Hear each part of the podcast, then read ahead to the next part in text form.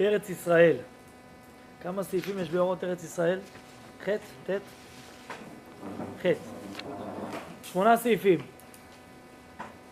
ארץ ישראל איננה דבר חיצוני. קניין חיצוני לאומה. רק כאילו בתור אמצעי למטרה של ההתאגדות הכללית והחזקת קיומה החומרי. זה לא זה. בסדר? ארץ ישראל זה לא דבר חיצוני, זה לא אמצעי ל. ברגע שאתה אומר שמשהו הופך להיות אמצעי ל, כבר הורדת אותו מדרגה, נכון?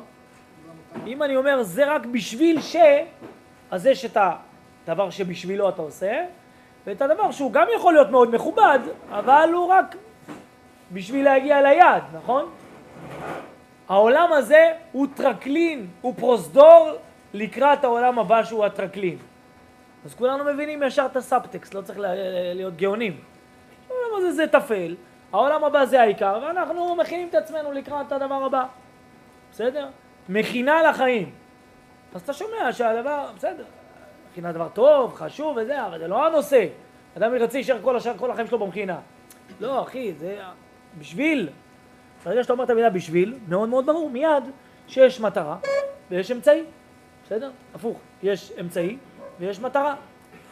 ארץ ישראל היא לא אמצעי. היא לא אמצעי. בשביל מה? איזה אמצעי יכולה להיות?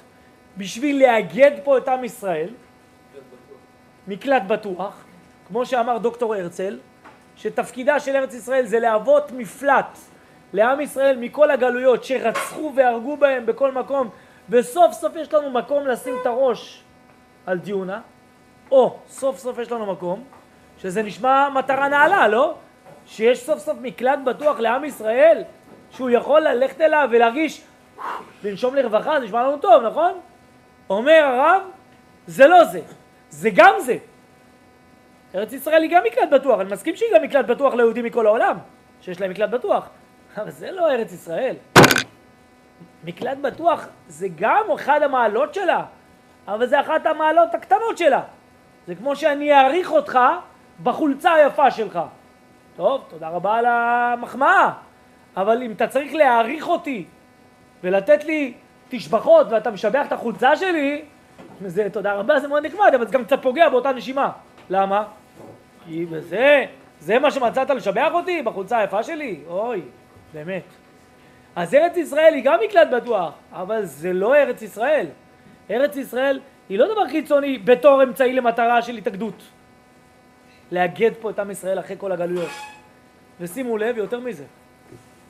יבוא השואל וישאל, אה, אז אני יודע מה זה ארץ ישראל. זה לא מה שהרצל אמר, שזה מקלט בטוח. ארץ ישראל זה ארץ התורה. זה כדי שיהודים יוכלו לבוא מכל העולם וסוף סוף לחיות חיים רוחניים. זאת אומרת, צריך מקום שאף אחד לא ירדוף אותם והם יוכלו לקיים בהם את העולם הרוחני שלהם. איך זה עכשיו היה נשמע? יותר טוב, נכון? אבל עדיין לא. נכון. למה? כי עדיין השתמשת במילה בשביל. בשביל. זאת אומרת, הנושא הוא שעם ישראל יצליח לראות חיים רוחניים. הנשוא הוא ארץ ישראל. ארץ ישראל זה מקום נוח ומאפשר ליהודים להגיע מכל העולם ולחיות חיים רוחניים. זה טוב מה שאמרת עכשיו, אה, אבל זה לא עד הסוף. זה לא נכון. כי אז יוצא מפה שאם עם ישראל יוכח, נגיד בצורה מטורפת, יש לי הוכחה, ראייה מוחצת, שאם אני מעביר את כל יהודי העולם, כולל ארץ ישראל, היום לברוקלין, ונותן להם שם חיים, חבר'ה, קלה כבחמורה, אין חילונים, רק דתיים, כולם דוסים, בברוקלין, קלה כבחמורה, לא חרדים, כולם דתיים לאומיים, פרפקט. או פה. מה? מה אתם רואים? פה. זאת אומרת, יוצא, אז, אז כבר זה לא הסיבה, כי אם ניטרלתי את נושא המיקום, ולקחתי רק את המקום הרוחני, עם ישראל כולו דוס, עדיין אתה אומר לי ארץ ישראל? אז הנושא הוא לא ל... שיהיה לי מקום להיות דוס בתוכו. זאת אומרת שיש פה משהו הרבה יותר מזה. כי הנה, להיות דוסים בברוקלין, אתה אומר לי לא, אני רוצה ארץ ישראל. נכון. התשובה היא שארץ ישראל איננה דבר חיצוני, כעניין חיצוני לאומה, רק בתור, כאילו רק בתור אמצעי למטרה של התאגדות כללית והחזקת קומה, קיומה החומרי, שימו לב, או אפילו הרוחני, זה גם לא בשביל שנהיה פה יותר דוסים, אז מה היא כן? תשובה, ארץ ישראל היא חטיבה עצמותית קשורה בקשר חיים עם האומה. זה ביטוי שנכתבו עליו ספרים. על המשפט הזה נכתבו ספרים, לא פחות. מה זה ארץ ישראל? אז תסביר לי מה זה ארץ ישראל. מה הערך של ארץ ישראל? זה לא בשביל שנוכל לקיים את מצוות התלויות בארץ? לא. זה לא בשביל שנוכל סוף סוף לחיות ב... כי בית המקדש פה? לא. זה לא בשביל... אז מה זה? הוא אומר, ארץ ישראל זה כמו, אני אתן לך משל, ומזה אתה תבין. קשה מאוד להסביר את זה במילים, אני אתן לך משל. אמא שלך תגיד, איזה איבר אתה מוכן לתת מהגוף שלך? התשובה הנורמטיבית של כל בן אדם תהיה שום איבר. הראשונה. אתה כבר הלכת לה, כאילו אין ברירה, בסדר, אבל אין לך ברירה ואתה חייב. סתם שואל אותך שאלה, תגיד, איזה איבר אתה מוכן? אתה אומר לו, לא, לא הבנתי את הדו-שיח הזה, כאילו, נכון? מה זאת אומרת, אתה מתחיל איתי כבר ממה אתה מוכן? מוכן, לא מוכן, מה אתה מדבר? כאילו, האדם כבר נמצא ב... לא יודע מה, על סף מוות, ואומרים לו, תשמע, אתה צריך, יש לך סכרת, אתה צריך להוריד איזה רגל, בסדר. אבל סתם שאלה באמצע החיים, איזה איבר אתה מוכן? מה? מה איבר? איזה מוכן? מה מוכן? לא הבנתי, מה אתה שואל? למה? מה אכפת לך? איזה איבר הכי פחות קריטי? אחי, אני לא נכנס לדיון הזה. מה זה הדבר הכי קריטי, הכי פחות קריטי? מה קריטי, לא קריטי, מה קריטי? מה, מה הדיון הזה בכלל? איזה קריטי? הכל קריטי. אתה מוכן למסור איזה איבר בשביל, בשביל מה? בשביל מה? זאת אומרת, פה מתחיל כבר הדיון, בשביל. אני, אם אין בשביל, אני לא מוכן לתת שום איבר. לא מוכן. למה? התשובה הכי פשוטה היא ככה.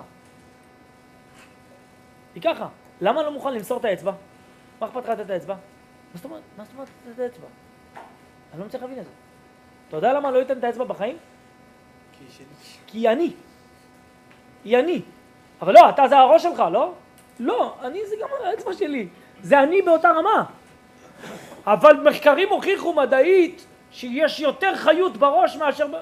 מה אכפת לי מהמחקרים שלך, אחי? תדחוף אותם. לא הבנתי.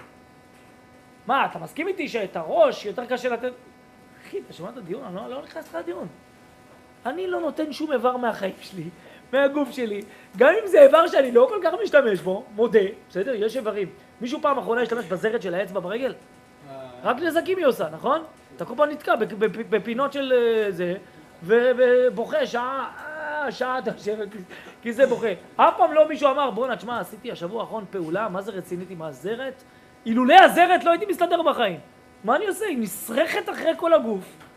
אין לה שום מדע, אני אפילו לא מרגיש אותה, אני לא יודע אם אני יכול להזיז אותה בכלל. מה היא עושה שם? אבל מישהו מחר יגיד לך, תשמע, אתה יכול לתת לי את הזרת שלך, יש איזה מחקר, אנחנו צריכים זרת אחת, אתה מוכן? לא, אתה לך סטירה עכשיו, תעוף לי מהזרת. פתאום אתה מגן חופש על הזרת שלך. מה? מישהו יתקרב לך לזרת? כן, הורג אותך עוד רגע, תרחיק פה. מה יש לך מהזרת? מה אתה עושה? מה הפעולה האחרונה שעשית איתה? בוא'נה אחי, אני אתן לך, שובר לך את הראש עוד רגע.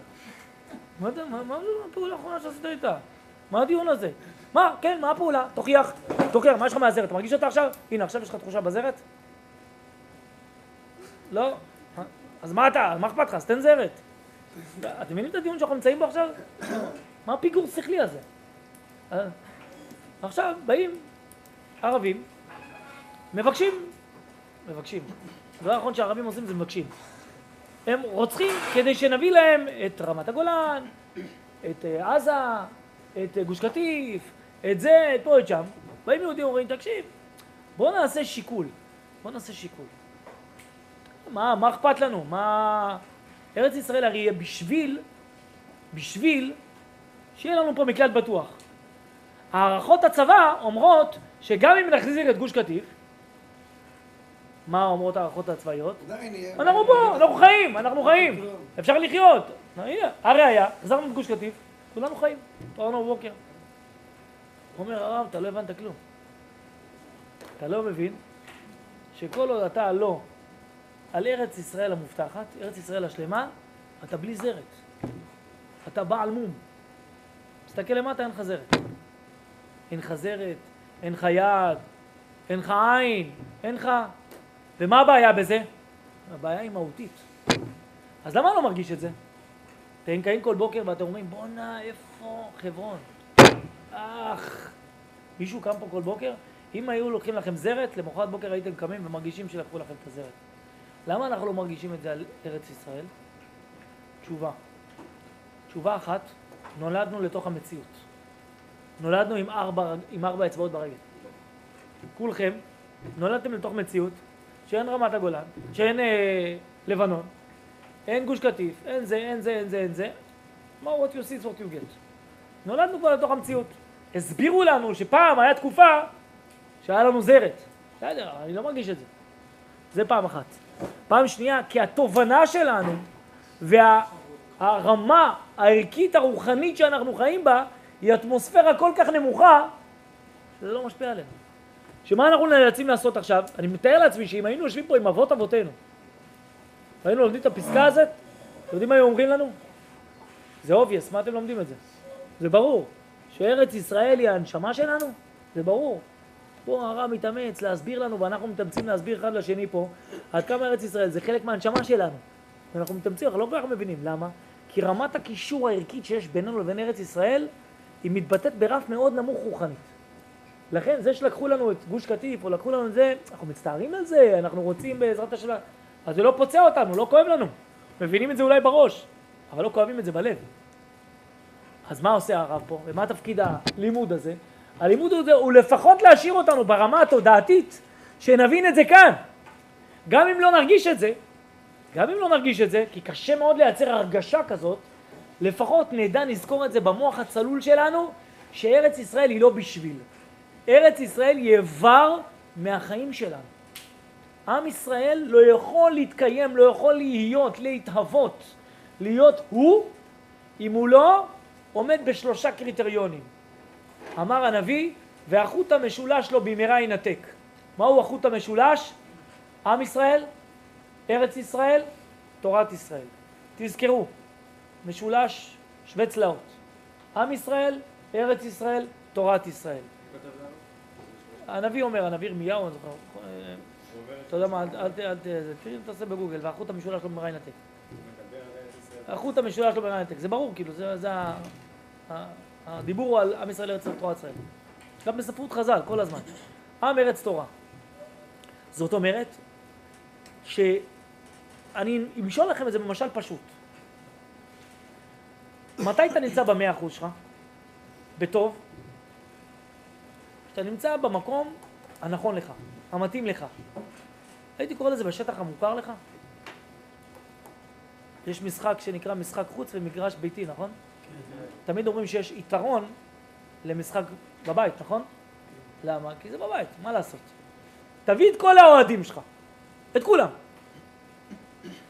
למשחק חוץ, יש לך את אותו יתרון? לא. למה? הרי הבאתי את כולם, מה ההבדל? המגרש, לא יותר מזה. מביא לך את המגרש. בונה לך אותו העתק הדבק, לוקח את טדי, בונה לך אותו בבריסל. נשארנו על הבעיה? אה. אה. פסיכולוגי, יפה מאוד. הפסיכולוגיה הזה זה לא כלום. זה לא כלום.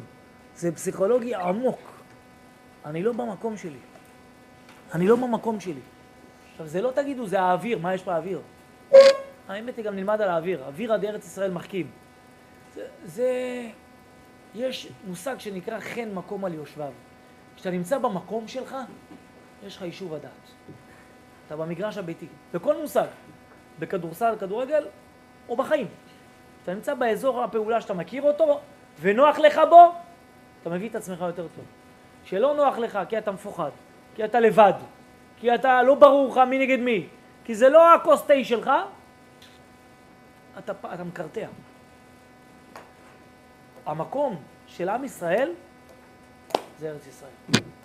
לא משנה באיזה דור, לא משנה באיזה תקופה, יהודי יכול להוציא, לגלם, להוציא לפועל את הכוחות הטמונים בו, את הפוטנציאל הטמון בו, אך ו... בצורה מלאה, רק במקום אחד, ארץ ישראל. אחרי לפעמים שאתה שומע פתאום איזה יהודי גר בחו"ל, אומר לך, מה אני צריך? יש לי פה הכל. יש לי פה בית כנסת, שטיבלח 24-7. יש כאלה שטיבלחים, חבל לכם על הזמן. שומרי שבס שול. שמעתם על שומרי שבס שול? יש פה מישהו מאמריקה? Hmm? מכיר את הבית הכנסת הזה? שומרי שבס שול, בבורו פארק.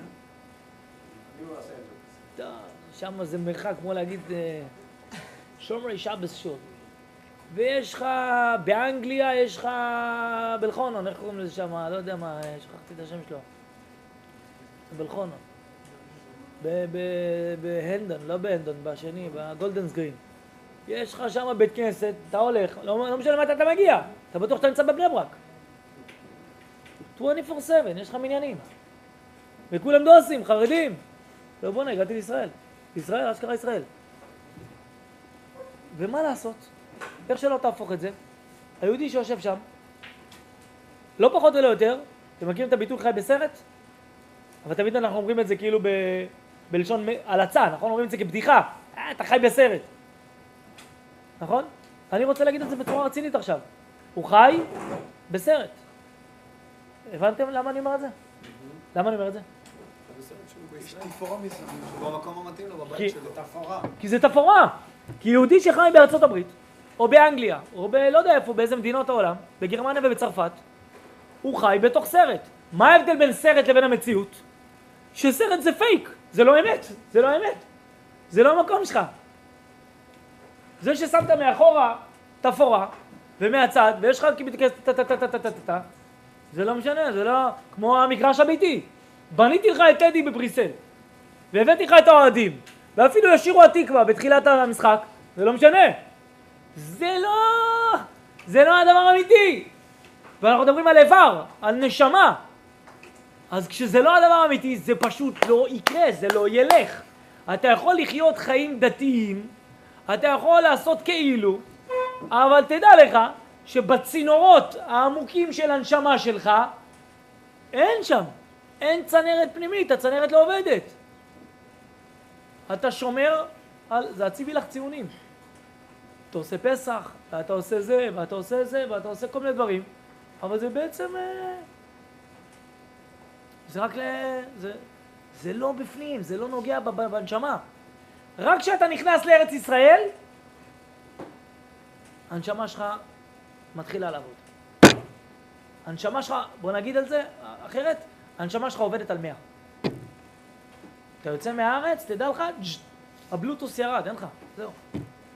נכנסת לארץ ישראל, טיק, אוטומטית. כמו שאתה פותח מחשב, התחברת לבלוטוס של הבית שלך, אותו סיפור. נכנסת לארץ ישראל, הנשמה היהודית, אם יש לך נשמה יהודית, אם אתה בטעות לא משלנו, אז זה משהו אחר. אבל אם נשמה יהודית חצובה בנשמתך, בקרבך, תדע לך, איך שנכנסת לארץ ישראל, אתה יותר. אתה יותר. אתה נכנסת למגרש הפרטי. תסתכלו עוד פעם את המשפט. ארץ ישראל איננה דבר חיצוני.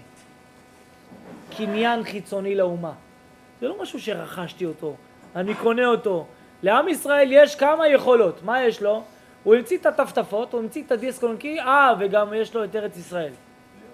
אבל אפשר היה להחליף גם את ארץ ישראל באוגנדה. לא, היא לא דבר חיצוני, אלא שורה הבאה, ארץ ישראל היא חטיבה עצמותית קשורה בקשר חיים עם האומה. מה זה קשר של חיים?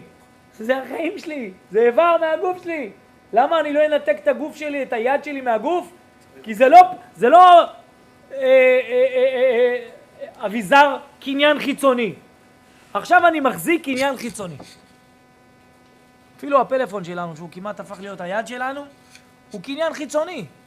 אני מחזיק אותו כדבר חיצוני, אבל היד שלי היא לא דבר חיצוני, היא אני.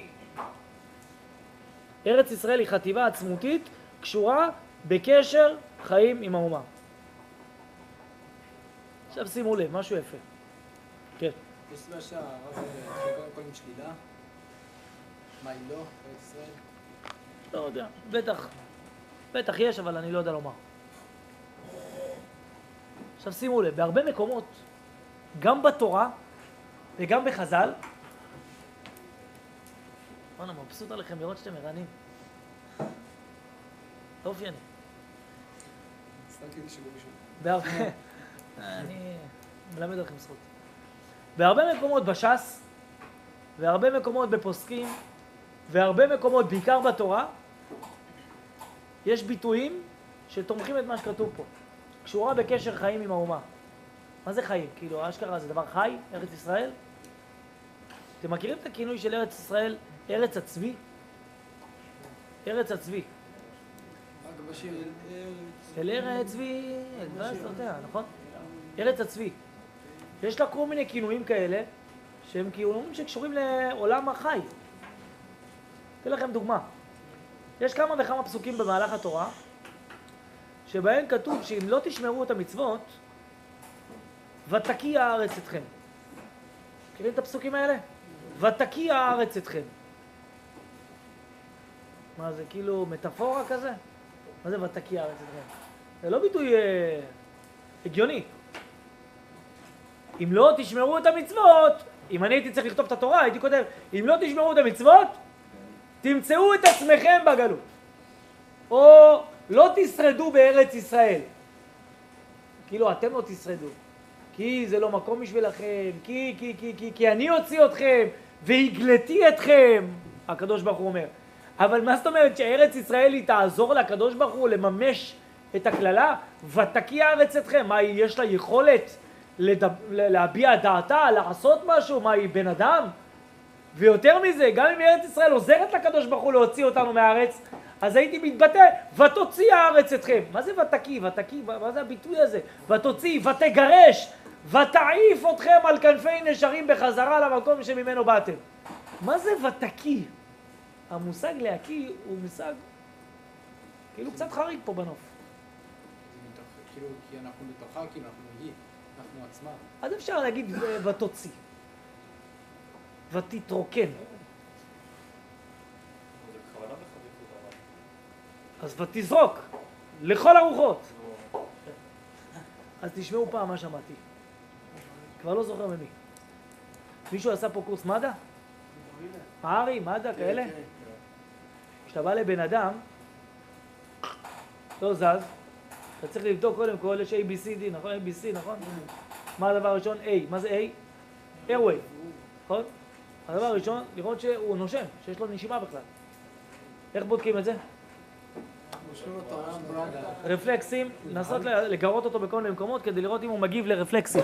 כי הדברים הקלים או- לבדוק דופק, או לבדוק רפלקסים. למה? כי אם תגיד לו, אה, האמת היא שגם את זה עושים. אומרים לו, אחי, מה קורה? כדי לראות אם הוא מגיב לך או לא מגיב לך. איש איש איך אתה מרגיש? איש איש איך אתה מרגיש. אצלנו זה היה, אה, אדוני, אדוני. אני, אני, מה קורה? כי היינו מתאמנים על בובות אה, אני כאלה, בובות של מד"א. אני, אני, מה קורה? לא יודע למה מד"א החליטו לקרוא לבובה אני. הבובה אני. אני, אני, מה קורה? זה הקריאה הראשונה, בסדר, איזה מגיב לך? בדרך כלל אף אחד לא מגיב לך. אז אתה צריך לעורר אותו, לראות אם הוא חי. זה שהוא לא מגיב לך זה לא מה שהוא לא חי, כן? ברוב הטראומות הוא לא מגיב לך. אז אתה צריך לייצר משהו, חיכוך, שגם אם הוא לא בהכרה, הוא מגיב אליו. אז אתה עושה לו פה איזה חיכוך חזק בחזה, וזה רפלקס או לחיצה כזאת, וזה רפלקס שגם אם אתה לא בהכרה, אתה מגיב אליו. מה הרפלקס שאתה הכי רוצה לראות? או שיעול, או פלטה. הוא פולט, אה, יוצא לו זה, יוצא לו... פולט, אה, פולט מבפנים, כל מיני... פולט מה שפולט. פולט מה ש... לא, יש לזה שם, שכחתי, אה, הפרשות, הפרשות. הוא ישר מפריש מהפה. וזה סימן שאם זה קרה, כולם נרגעים. אה, איזה יופי, איזה יופי. ברוך השם שפלט, כן? אגב, גם אצל תינוק זה ככה. צריך- צריך לך גרפס, היה בפנים משהו שלא צריך להיות שם. כן, אתה משהו, אתה מבסוט. אתה מבסוט, או יופי, אתה יודע שעכשיו אתה הולך לישון. סוף סוף עשה את הגרפס. זה קטע, עכשיו, אצל, למה? למה אצל הזה? כי זה הסימן חיות הכי טוב שיש. אם הוא פולט משהו החוצה, זה סימן חיות. הבן אדם עובד. עכשיו בסדר, יכול להיות שיש לו חור ברגל, ריאה נקובה, נערף, לא יודע מה, בסדר, נגיע אותו לבית חולים. אבל דבר ראשון. הוא חי. דבר חי, נקי, פולט, מפריש, עצם זר. יפה. סימן החיות של ארץ ישראל, איך יודעים שהארץ הזאת היא חיה? יש לה רפלקס. יש לה רפלקס. מה שלא טוב, מקיאה אותו, פולטת אותו. ותקיא הארץ אתכם, תדעו לכם, זה התניה, זה לא עונש. שאם אתם לא תלכו בדרך התורה והמצוות, אז ותקיע הארץ אתכם זה לא עונש, זה לא עונש. זה מנגנון טבעי של הארץ בהיותה דבר חי, שהיא פולטת. היא מקיאה, מה שלא גוף זר, שלא מוצא חן בעיניה, היא לא משדרת איתו. הנס הגדול היה שהקדוש ברוך הוא אומר שבכל התקופה שאנחנו לא נהיה פה, ושממו עליה אויביכם. יש פסוק שאומר ושממו עליה אויביכם. ולכן ממילא הפוך, מהו סימן הגאולה שלנו, מכירים? יפה, ואתם הרי ישראל, ענפיכם תיתנו ופריכם תישאו, לעמי ישראל כי קרבו לבוא. כשארץ ישראל נותנת פירותיה בצורה יפה, קרי חקלאות משגשגת, תדעו לכם, הארץ קורצת לכם, הבנתי שהגעתם, זה ה-Welcome, ככה אני אומר את Welcome לעם ישראל. ולחילופין הפוך, כשעם ישראל לא נמצא פה, והאויבים שלנו מנסים להפריח את אותה שממה, יש קללה שכתובה בתורה במפורש, בספר דברים, ושממו עליה אויביכם.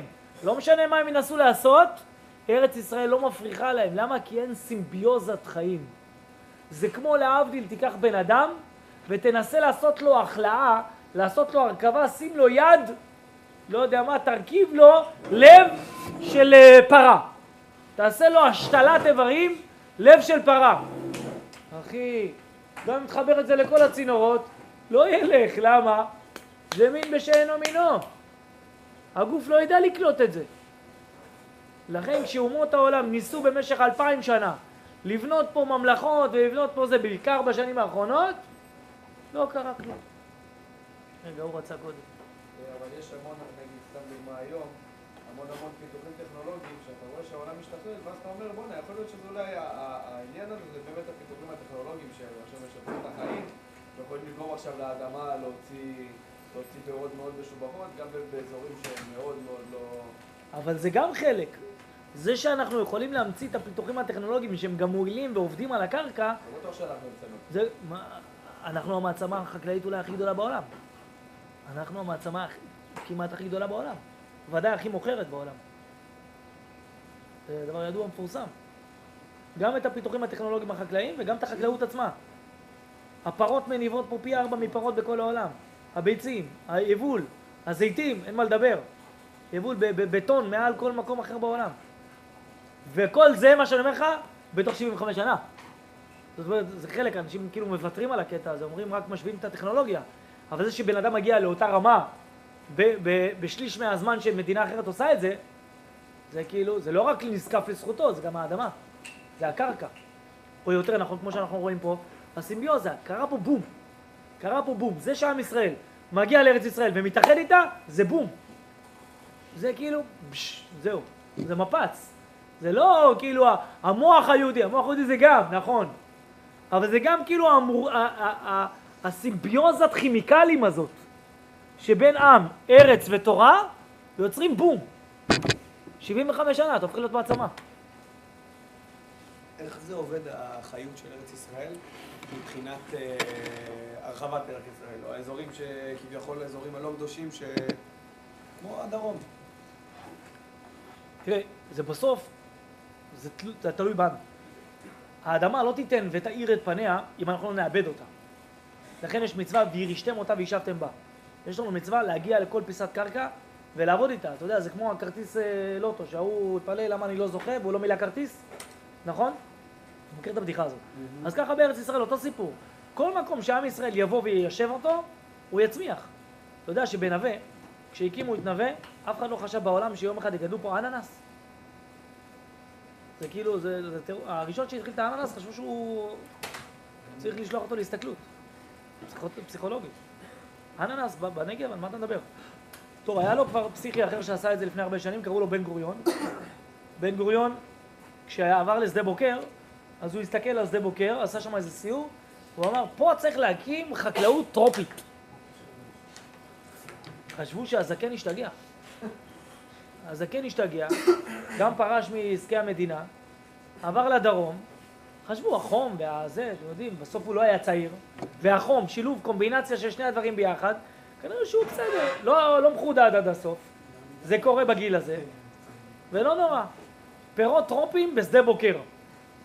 פירות טרופיים גר- גדלים ביערות הגשם ב... ב, ב לא יודע איפה. אז אתה תגיד, השתגעת על כל השכל? מה קשור טרופי לשדה בוקר? מה, איך זה מסתדר לך המילים האלה? הוא אמר, פה צריך להקים. טוב, אבל הוא אמר ואמר, ולא הייתה ברירה, והוא היה בעל סמכות, אז הקימו שדה מנגוי. ניסו. שתלו מנגו. ולא שתלו מנגו, אה, הביאו מומחים שיאפיינו את הקרקע ואת הזה, וייתנו עצה, ואיך לעשות, ומה לבנות, וכמה וזה. ואז באו אליו אחרי זה שלושה חודשים של ניסיונות, ואמרו לו, אה, בן גוריון, דוד, תקשיב, המומחים אומרים שעל האדמה הזאת לא יגדל שום עץ מנגו. לא יגדל. מכירים את התשובה שלו? יש לו תשובה מפורסמת. צריך להחליף המומחים. הוא לא היה אומר את המילה עת. בן גוריון לא היה אומר את המילה עת. כי בלשון הספרותית של פעם, המילה עת היא מיותרת. תביא לי את הספר, תביא לי הספר. זה כאילו, זה יותר אה, ספרותי כזה, נכון? הבא לי הספר, נכון? עת הספר זה כזה... עוד פעם, היום אנחנו התרגלנו, אבל זה מילה מיותרת.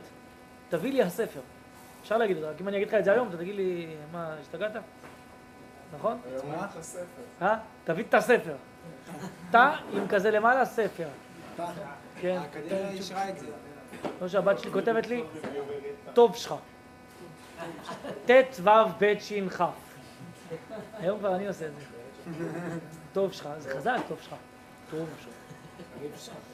אז, אה, אז הוא היה אומר, צריך להחליף המומחים. הלכו, החליפו מומחים, הביאו מומחים אחרים. קיצר, התעקש, התעקש, התעקש. אני לא יודע אם אתם יודעים, אבל שדה בוקר היום זה מעצמה. מה זה מעצמה? כל הדרום, כל הנגב, עזבו שדה בוקר. כל הנגב. מעצמה של אה, פירות, מה שאתה רוצה גדל בארץ ישראל, הכל. הכל, הכל, הכל, האננסים, מאן דכר שמי האננס בארץ ישראל. זה גדל באזורים טרופיים ביערות גואטמלה, לא יודע איפה. ופה יש לך אננס, ייצור עצמי. מלא, הכל גדל פה. תותים באוויר גדלים פה. על מים. הכל, פה בנגב, לא רחוק, בתלמי יוסף. תותים באוויר. לא על האדמה. ועוד ועוד ועוד ועוד ועוד ועוד, אבל צריך בשביל זה מישהו שיעבד את זה.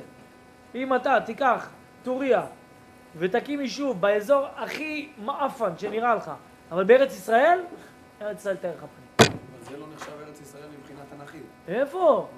הדרום. שדה בוקר? למה? לא, אילת, לדוגמה. מן הפרת ועד טה טה טה טה טה טה. לא, אתה מתבלבל עם עולי מצרים ועולי בבל. מה יתקדש בקדושה הראשונה ומה יתקדש בקדושה השנייה. זה ויכוח אחר. היום, האם זה בקדושה הראשונה ובקדושה השנייה, יש כאלה שמקפידים לא לנסוע לאילת, כי זה לא קדש בקדושה ה... אה, זה עולי מצרים, כאילו, זה רק בקדושה הראשונה. אז מבחינתם זה לא זה לא, זה לא לעניין זה? זה ודאי ארץ ישראל. זה לא לעניין זה, זה היום, כרגע, יש איזשהו חשבון כזה. בדרך כלל מקובלים יותר מקפידים בדבר הזה. בדיוק אתה אותי לסוגיה, אני חזק בסוגיה. כי אחרי, אחרי סוכות, אל תצטטו באף מקום, ואם תצטטו אני אכחיש. סתם. אחרי סוכות אני יורד עם הילדים שלי לסיני. סוגיה, סוגיה רוחנית, סוגיה חינוכית. הבת שלי אומרת לי, אני יורדת עם חברות שלי לסיני. התחילה לשגע אותי. הבן שלי הגדול, אני יורד עם חברים שלי לסיני. ואני אנה, אני בא. מה אני אעשה? הפסדתי בשלוש מערכות. מערכה אחת, אני לא רוצה שיצאו מהארץ. אני השתדלתי כל החיים שלי לצאת מהארץ, יוצא רק למה שהרמב"ם כותב שמותר. וכבר בגיל כזה הם רוצים לצאת מהארץ, חכה, תהיה מוכרח יום אחד, תיסע, אבל סתם ככה, זה אחד. שתיים, מה, לחשוב שהם הולכים לטרקים בהרים בסיני, ולא יודע מה, ללמוד תורה, זה קצת אה, מה שנקרא נאיבי. אני יודע מה יש שם, אללה איסטר. דבר שלישי, הסכנה. בסדר? הסכנה, תגידו, זה לא כזה מסוכן, סיני, לא יודע, תלוי לאן הם הולכים, אני יודע. שלושה ילדים, ארבעה נערים, אני יודע מה, אה, מסוכן. אה? יש אלמנטים מסוכנים, אומרים שזה לא נורא וזה, אבל בסדר, יש אלמנטים מסוכנים. טוב, דשתי בסוגיה, וזה הולך ומתגבר, ההתלהבות שלהם הולכת ומתגבר, יותר בדלחה, לא יעזור, בסוף זה יקרה, מתחילים לדבר על דרכונים, להוציא דרכונים, אני רואה שהעסק מתחיל לידי להתנפח. עשיתי מעשה, עשיתי מעשה. עשיתי בירור, נכנסתי לסוגיות של זה, א', כבר במכינה נסעתי, הייתי בסיני שלוש פעמים. אבל אמרתי, יאללה, אני אכנס עוד פעם לסוגיה, אבל זה במכינה, לפני שהחלטתי שאני... לא יוצא מהארץ. נכנסתי לסוגיה, נכנסתי, קראתי את כל הפוסקים, מה כתוב, מי נגד מי, טה טה טה טה טה טה טה טה טה אה, פחות או יותר שקול, כן? יש פוסקים שמתירים, יש פוסקים שאוסרים וזה. עכשיו זו סוגיה חינוכית. או שאני שולח את שני הילדים שלי לבד, כל אחד עם החבר'ה שלו, ואללה איסטר, מה יקרה שם? או שאני הולך לפי דעת המקלים, אבל... אה, תשמע, לא זימנתי את זה, אבל אין לי ברירה. מגיע אליהם יום אחד, אומר, תקשיבו, בתחילו ורחימו. אני לא יודע, אם אבא שלי היה עושה לי את זה, הייתי בוכה. אבל ברוך השם, אנחנו בדור אחר. אם אבא שלי היה מציע לרדת לסיני איתי, טוב, הייתי אומר לו, נראה לך אבא? כאילו, לא הייתי מנתק אותו, אבל...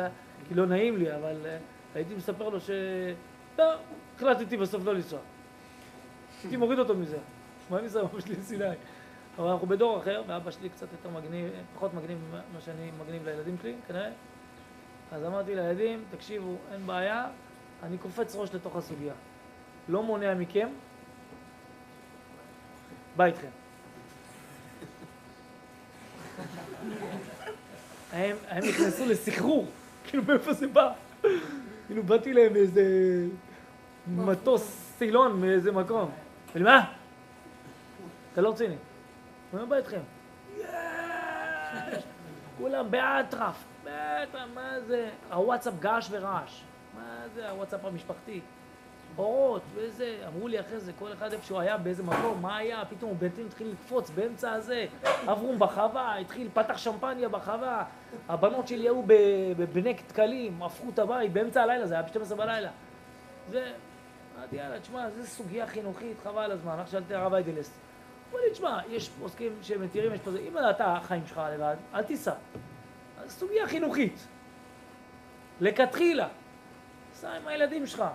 גם תהיה איתם, גם תטייל איתם, גם תחזק אותם, גם לא ילכו לאן לא יודע איפה, גם זה... לכתחילה סע איתם. אז זהו. אחרי החגים. אה? לא, אני חושב שזה ייתן להם.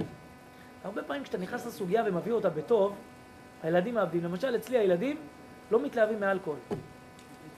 מה שבני נוער ואלכוהול וזה עניינים, ילדים שלא מתלהבים. למה? מגיל אפס בבית יש בירה וויסקי על השולחן. תמיד שולחן שבת, שמתי בקבוק שתייה על השולחן. יין, אנחנו שותים חופשי בשבת. נוצר מצב שביאסתי להם את האלכוהול. אתה מבין? אין להם את הקטע, יאללה, בוא, זה. החבר'ה שלהם מביאים בואו, אני רוצים איזה בקבוק זה. הם לא מבינים מה ההתלהבות. מה... מה הבירות? מה, מה אתם מתלהבים בבירות? כל החיים אבא שלי שותה בירה ויש לנו בבית וזה, כאילו, ביאס להם את הסיפור, כן? סמים לא יכולתי, זה בעיה. אין לי דרך לבאס להם את זה, אבל ביאסתי להם את זה. עכשיו גם אותו סיפור, גם פה. בואו אני בא איתכם, מה הבעיה? בואו, יאללה, בואו לטיול. אנחנו מתכננים את זה, ועניינים, ופה ושם, וטרקים, ופה ושם, וקצת חופים, וקצת פה וקצת... אבל הם יודעים, אם אבא בא, אז יש לזה משמעות. בסדר, אי אפשר להיות בדעת, ואי אפשר להיות בזה, ו... אבל הם זורמים, הם גם יודעים שזה יהיה טיול יותר מפנק. אני אומר להם את זה גם. איך הגענו לזה? אז דעת, אז זה זה. אתה אשם, הוצאת אותנו לטיול בסיני עכשיו. אבל. לא, אי אפשר, החופים שם, בוא, הבנות הולכות שם עם ביקיני על החוף, מה? מה? יופי, יש לך רחוב אחד הניצב לים, נכון? בדרך אל הים, שיש חנויות, ואז 50 מטר לפני הסוף אתה צריך לחזור חזרה. עכשיו, כמה השוק, כמה הגודל שלו מקצה לקצה? אז ניסה עד לדם של 300 מטר הלוך חזור, וגם הציתי, כל החנויות זה שטיחים ושרוואלים. ואז מה, לא נגיע עד לים? כאילו? ובים כל הזולות שם, נכון? לא, הייתי שם.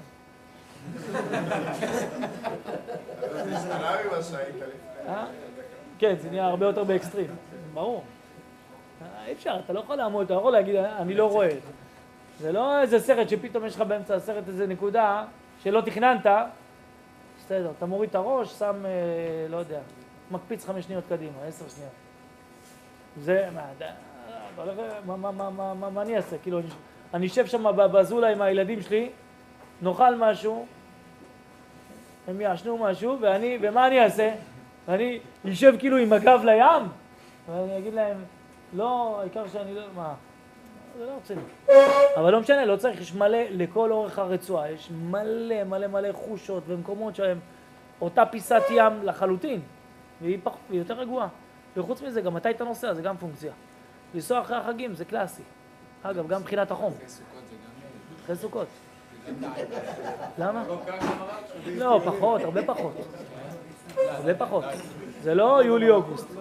כולם בחופשים, אחרי, סוכות, אנשים חוזרים לשגרה. וגם כאילו בציבור הישראלי זה חורף. אחרי סוכות כאילו זה חורף כבר. אז אנשים לא הולכים לטייל בסיני בחורף.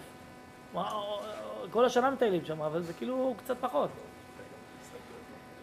טוב, אחרי כל הטיול לסיני, ארץ ישראל, בוא נחזור לארץ ישראל. ארץ ישראל היא איננה דבר חיצוני כעניין חיצוני לאומה. כמובן שכל זה הייתי עושה אם, זה, אם היה אבא אמינא שזה ארץ ישראל. אם היו אומרים לי, אבא, גיאורגיה, לא הייתי אומר להם, אוקיי, אני איתכם. לא, גם לגבולות שלי יש גבולות. גם למגניבות שלי יש גבולות. בסדר? אני לא יודע, יכול להיות, אני לא אומר שאין סוגיה כזאת. וירדן הרב אז עוד יותר. ירדן גם מותר. ירדן נכון. עוד יותר מסיני. נכון, נכון. הנה חינמי. הנה חינמי. כל המשפחה יורדת? לא, רק אני וארבעת הגדולים. עם אוטו. כמה הם? וואי, מלא קלאסי. קלאסי, קלאסי. וואי, באמת פינוק לנסוע עם ים אבא. ביורוקרטיה. אה, לא ביורוקרטיה. הדבר היחידי, אנחנו כבר בנינו טיול, חבל הזמן, שאנחנו עושים שם ג'יפים, בערים, בעניינים, יש לנו ג'יפ. אז תכננו טיול חבל הזמן. שנייה אחרונה מישהו אומר לי, אתה יודע שאסור להעביר, אסור להעביר ארבע על ארבע. מאיפה הבאת את זה? אחרי שכל הטיול תפור, הוא אומר לי אסור להעביר ארבע על ארבע. וגם סולר אסור להעביר, רק בנזין. יאללה.